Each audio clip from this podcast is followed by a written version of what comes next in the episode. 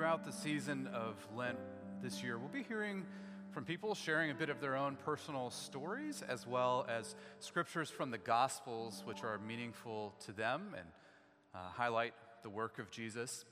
Uh, we, in our weekend sermons during this season, are also diving into the Gospels, so these evenings go hand in hand with that. And tonight, uh, it's a, an honor to introduce you. Um, our speaker is going to be giving his personal testimony, Jesse Sloan. Um, you know, Jesse almost needs no introduction around here. He's a, he's a staple around Pathfinder. Um, he serves on our tech team on Sunday mornings, uh, on the weekends, uh, and then as well with our Next Gen Ministries. Um, he's everyone's favorite, most interesting man in the room. So uh, we welcome Jesse Sloan for us at this time, please. Thanks, Jesse. Appreciate it. Yeah. I'm gonna have to start out and apologize. I, I decided to develop some allergies yesterday. I don't know, the 70 degree day on Monday here kind of did me in. So uh, apologize for that. But uh, yeah, I'm glad to be here tonight. Thanks for coming. Um, I guess tell you, I want to start to tell you a little bit about myself. AJ introduced me, but um, I'm better known for some of my associations at church than what I actually do. And uh, one of my best associations is right here on the front row. It's my wonderful wife, Tiffany Sloan. Please give her a round of applause. She deserves it. we've been married almost 21 years and uh, definitely needs uh, a lot of round of applause for that. Uh, but you may also know me from my sons, Judah and Micah. Judah plays guitar, he sings on the weekends. Uh, they're involved in youth and ministry things as well. So, um, so yeah, you, you may, may know me a little bit better if you know those folks. I was actually introducing myself to uh, some folks in the lobby, and they're like, oh, yeah, I know your wife. Oh, yeah, I know your son. I'm like, and that's when you know you're no longer cool right? When people know you better by your kids than they do by what you actually do. So, um, my wife and my family and I moved here to St. Louis uh, about four years ago from North Carolina. So, and uh, we have four children. Um, no, that, that's not right. We have three children. Okay, sorry about that. Uh, no, we have two kids. I always get this wrong. When people ask me how many kids I have, I, I struggle with this question but I'll, I'll get back to that in a minute. So let me tell you a little bit more about myself. So, um, tell you about my background, my spiritual journey. Uh, I grew up in uh, a very large rural Southern Baptist church. So, if you pick up on any of the Southern accent, I am a hick from the sticks and proud of it. That's okay. My neck's a little bit red when you pull the collar down, and it's all good. So, y'all come on back, you know. So, um, if that comes out, I apologize tonight. But uh, my, mo- my mother and my father divorced when we were young, and my, she took my brother and myself, we moved in with her mom and grew up in the church. And that's where really my foundation for my spiritual life kind of developed. That's where I kind of got the understanding of who I uh, was and who, who in Christ and who God was and my relationship. And those things started. And funny thing is, growing up Southern Baptist, you go to church every Wednesday. Like this is this is kind of normal to me, you know. Uh, you know, you don't just come to church on Wednesdays during Lent. It's uh, twice on Sunday and every Wednesday, right? And if not, your name ends up on the prayer list uh, until you return to church. So, uh, but this is kind of back to the roots being here on Wednesday. But thanks, I just want to say thanks for letting me share a little bit of my story and my background with you. I have a lot of experiences uh, through my spiritual journey and my faith, but the one specifically I'm going to talk about tonight started about nine years ago. But before I do that, I got to do the scripture reading. So. All right, so if uh, we got the scripture up on the screen. There we go. All right, the scripture tonight comes from John 16, 32 and 33. It says, Behold, the hour is coming, and indeed it has come, when you will be scattered each to his own home and will leave me alone. Yet I am not alone, for my Father is with me. I have said these things to you that in me you may have peace. In this world you will have struggles. But take heart, I have overcome the world. So I'll get back to that scripture here in just a little bit uh, as it relates to the story. And like I said, this story kind of starts nine years ago. Nine years ago, we had uh, Judah and Micah. They were real little in elementary. We were very involved in our church back in North Carolina doing different ministries. Uh, and, you know, we are trying to live out our faith like a lot of people, like figuring out how to do that. Do that. And one of the things that um, we felt called to do by God was to adopt. And why not? Because James 1:27 says, True religion is this to care for orphans and widows in their need, right? And that's what I believe. If I say I believe something, then should I not act on that belief? Because what is your beliefs if you don't act on them, They're just good thoughts, right? So, feeling called uh, by God and believing in the scriptures, uh, and also feeling like we are in the right place where, where we were. And we didn't, we didn't seek to adopt for reasons other people adopt. We didn't have any problems having biological children. Uh, we didn't feel the need necessarily to have a very ex- expansive family. Um, it wasn't a relation, you know, a family relation or kinship relationship that was a need for adopting. Uh, we felt like God had put us in the position and positioned us with our family and our ability to share His love with others and expand our family and bring in kids who have lost that, have lost that sense of family, have not have lost the ability to have a mom and dad. So we wanted to be that, and we were ready to answer that call. And so in 2014, we welcomed two girl sisters into our family, ages two and five. So we are no longer a family of four, and now a family of six. My daughters had found their forever family. Right? Maybe. And don't, you know, I don't want to say that we, we went into this blind. So we didn't just kind of on a whim go into this and say, hey, you know, let's adopt, and the next day we, we brought in kids in our family. We, we did what you should do. We educated ourselves, we read a lot of books, we went to seminars, we were state certified as foster parents, we fostered several kids. Uh, we even made sure that we had the right support system uh, between our family and our small group and the folks around us. We set up a support system that we knew would be there for us in need because we had no illusions this was going to be easy. We knew it was going to be hard. We, we understood what kids out of the foster care system have faced. So we were like, well, we've got all these things in place, and with God's help, we can do this, right? There's nothing that God would put us into that we weren't prepared for. Right. if we had only known what we know now. So, so getting back to the question I started out with and had a little hard time about how many kids we have, it's always hard when people come up and ask me, well, how many kids do you have? Um, and the reason why is because shortly before moving to St. Louis four years ago, we had to give up parental rights for our daughter. And not long ago, my youngest daughter had to be removed from our home and is now awarded the state of Missouri, living in foster homes because the environment in our home became too dangerous. We couldn't, couldn't have her there anymore. Very much the same situation with her older sister. So, what happened, right? Like, this isn't the way things are supposed to go. So, well, the first couple years we knew were hard, right? And they were. We were prepared for that, but we, you know, we thought, hey, we, we're educated, we got the support system, God's there and He's got us. And after the first year of it being really hard, then it got really dangerous. See, when kids come out of hard places, they learn how to survive. All they know is fight or flight, right? So for to eat, to breathe, to avoid getting abused or whatever. And, and when you remove kids that experience early childhood trauma from that, they don't just immediately recognize that they're now safe, that everything's okay. And they're like, oh, thank you. That's, that's not the way it works. A lot of times, they, and sometimes, even in extreme cases, they have a very hard time realizing the environment they're living in and the people they're taking care of them are there to help them. They're so sure that it's not real that they sabotage that environment. They intentionally make it unsafe because that's what they know the most. So our home no longer was a safe place for my wife and my sons. Our home had become a battlefield to survive. So, what do you do when you step out of faith, on faith, and follow God's calling, right? You know, you uh, you, you, answer the call to love your neighbor, to follow his word, word and you think you're doing the right thing, and what you did in faith tears apart the ones you love the most. What do you do? Uh, in Matthew 16, uh, Jesus is talking to his disciples, and he says, If anyone comes after me, let him deny himself, take up his cross, and follow me. So, for whoever seeks to save his life will lose it, but whoever loses his life for my sake will save it.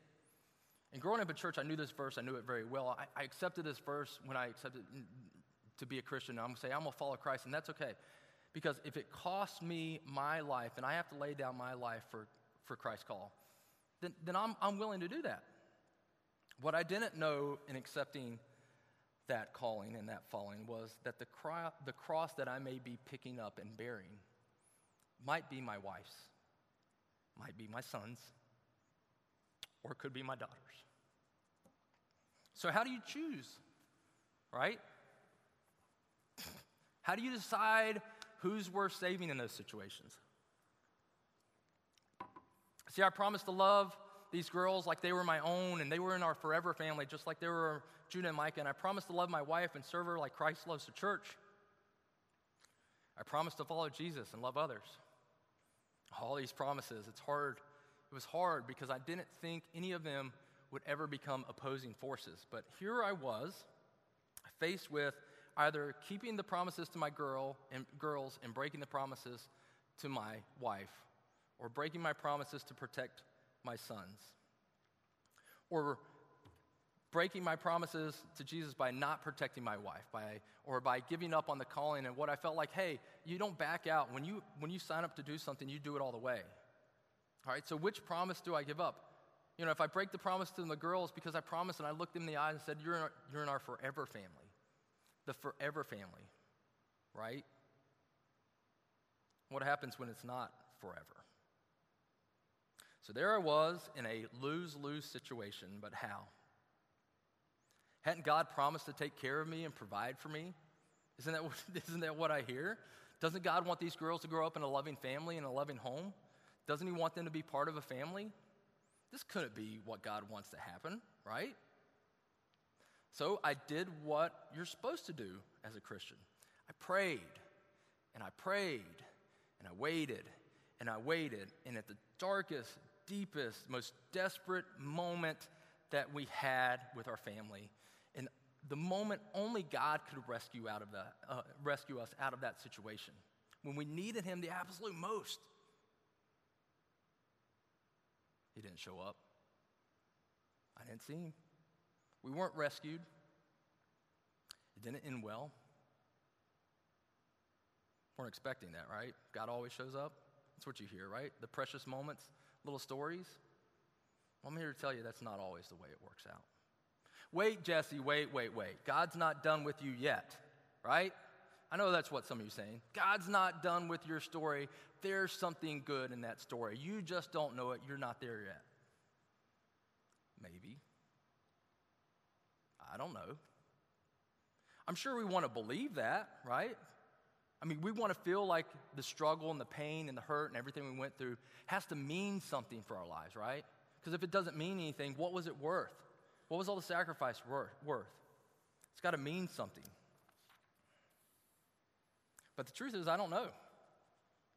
I don't know if it does or not. It may not. And see, the thing God revealed to me about who He is is that He didn't put me in charge of the outcome of my faithfulness. See, I'm in sales. I've been in sales for 20 years. I joke around. I said, like, I never planned to go in sales. Who plans to go in sales, right? I mean, you just kind of end up in necessity in the sales. But one of the things in sales that you're responsible for is you're responsible for results. You got to make results happen. And here I was in this situation where I couldn't make results happen. And God revealed to me that's not your job. See, God didn't ask me my opinion of the situation. God didn't involve me in the plan of how this was going to work out. And like Job says, who am I to question the one that hung the stars and the moon? But in that moment, I realized God didn't stop being God just because He didn't rescue me, right? Just because He didn't show up when things were at their worst. Kind of like in the scripture says that we read tonight, things are messy and things are hard. See, Jesus was talking to his disciples and he was telling them what was going to come from, from in verse 32. He said, Hey, this kingdom is coming. That everybody's going to be scattered. You're going to leave me alone, but I'm not alone. He's like, I'm telling you this is going to happen, that you're, you're going to have struggles in this world. But he said, I've said these things so that you'll understand and have peace, and that I've overcome this world. He said, Take heart. And why a lot of times we like to think the story ends with, God giving us 10 times the blessings of the things we lost. That's not always the case. It doesn't always work that way. But it doesn't change who he is. You see, shortly after Jesus talking to his disciples in that scripture, His friend betrayed him and he beat him. They, he was beaten and killed shortly after that. After shortly telling his disciples, Take heart, be at peace, don't worry, it's going to be okay. He was beaten and killed. See, Jesus shows us, he shows me, that he's the only true standard for which we measure love. He's love's true sacrifice. See, when Jesus died on the cross for me, God the Father let that happen. Jesus' Father created the tree that Jesus hung on.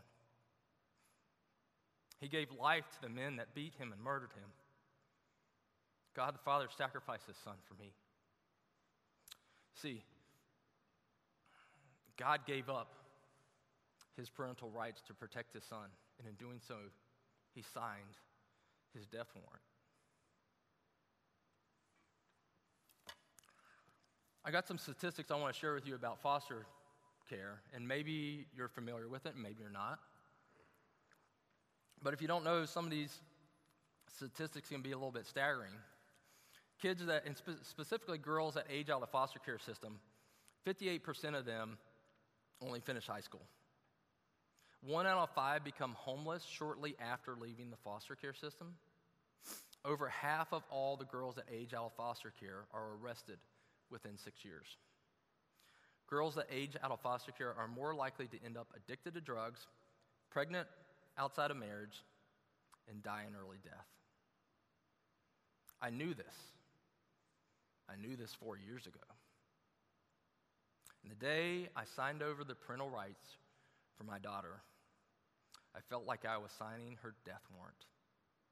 Giving her back to a system that I knew was not a high likelihood of her success or even her survival.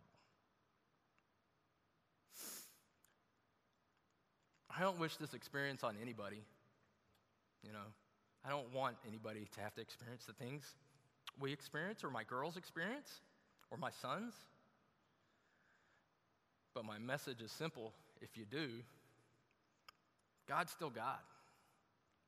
And I choose to follow him no matter what.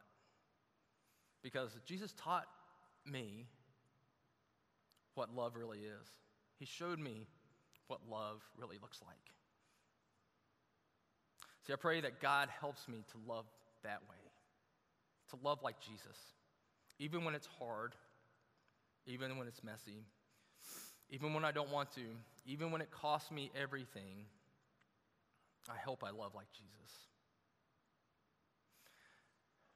You know the scripture it says, no greater love does a man have than when he lays down his life for his friend. I would test that. I would test that no greater love does someone have than when they're willing to lay down the life of one of their loved ones for someone else. Would you sacrifice your wife or your husband or your son or your daughter for me? You might be willing to give your life, but would you give the life of your child? That's what God did. That's how God showed me how much He loves me. And even though the walk is painful and there are struggles, Jesus told His disciples, Don't worry, I've overcome all that. So, why are we still surprised when it happens? Why do we doubt God when it happens to us? Why don't we find the peace that he talks about? I encourage you to remember that Jesus has overcome. His love is the most precious thing this world has to offer, and because of that, I will always follow him. Thank you. Amen. Yeah. Can we just thank Jesse for sharing his story?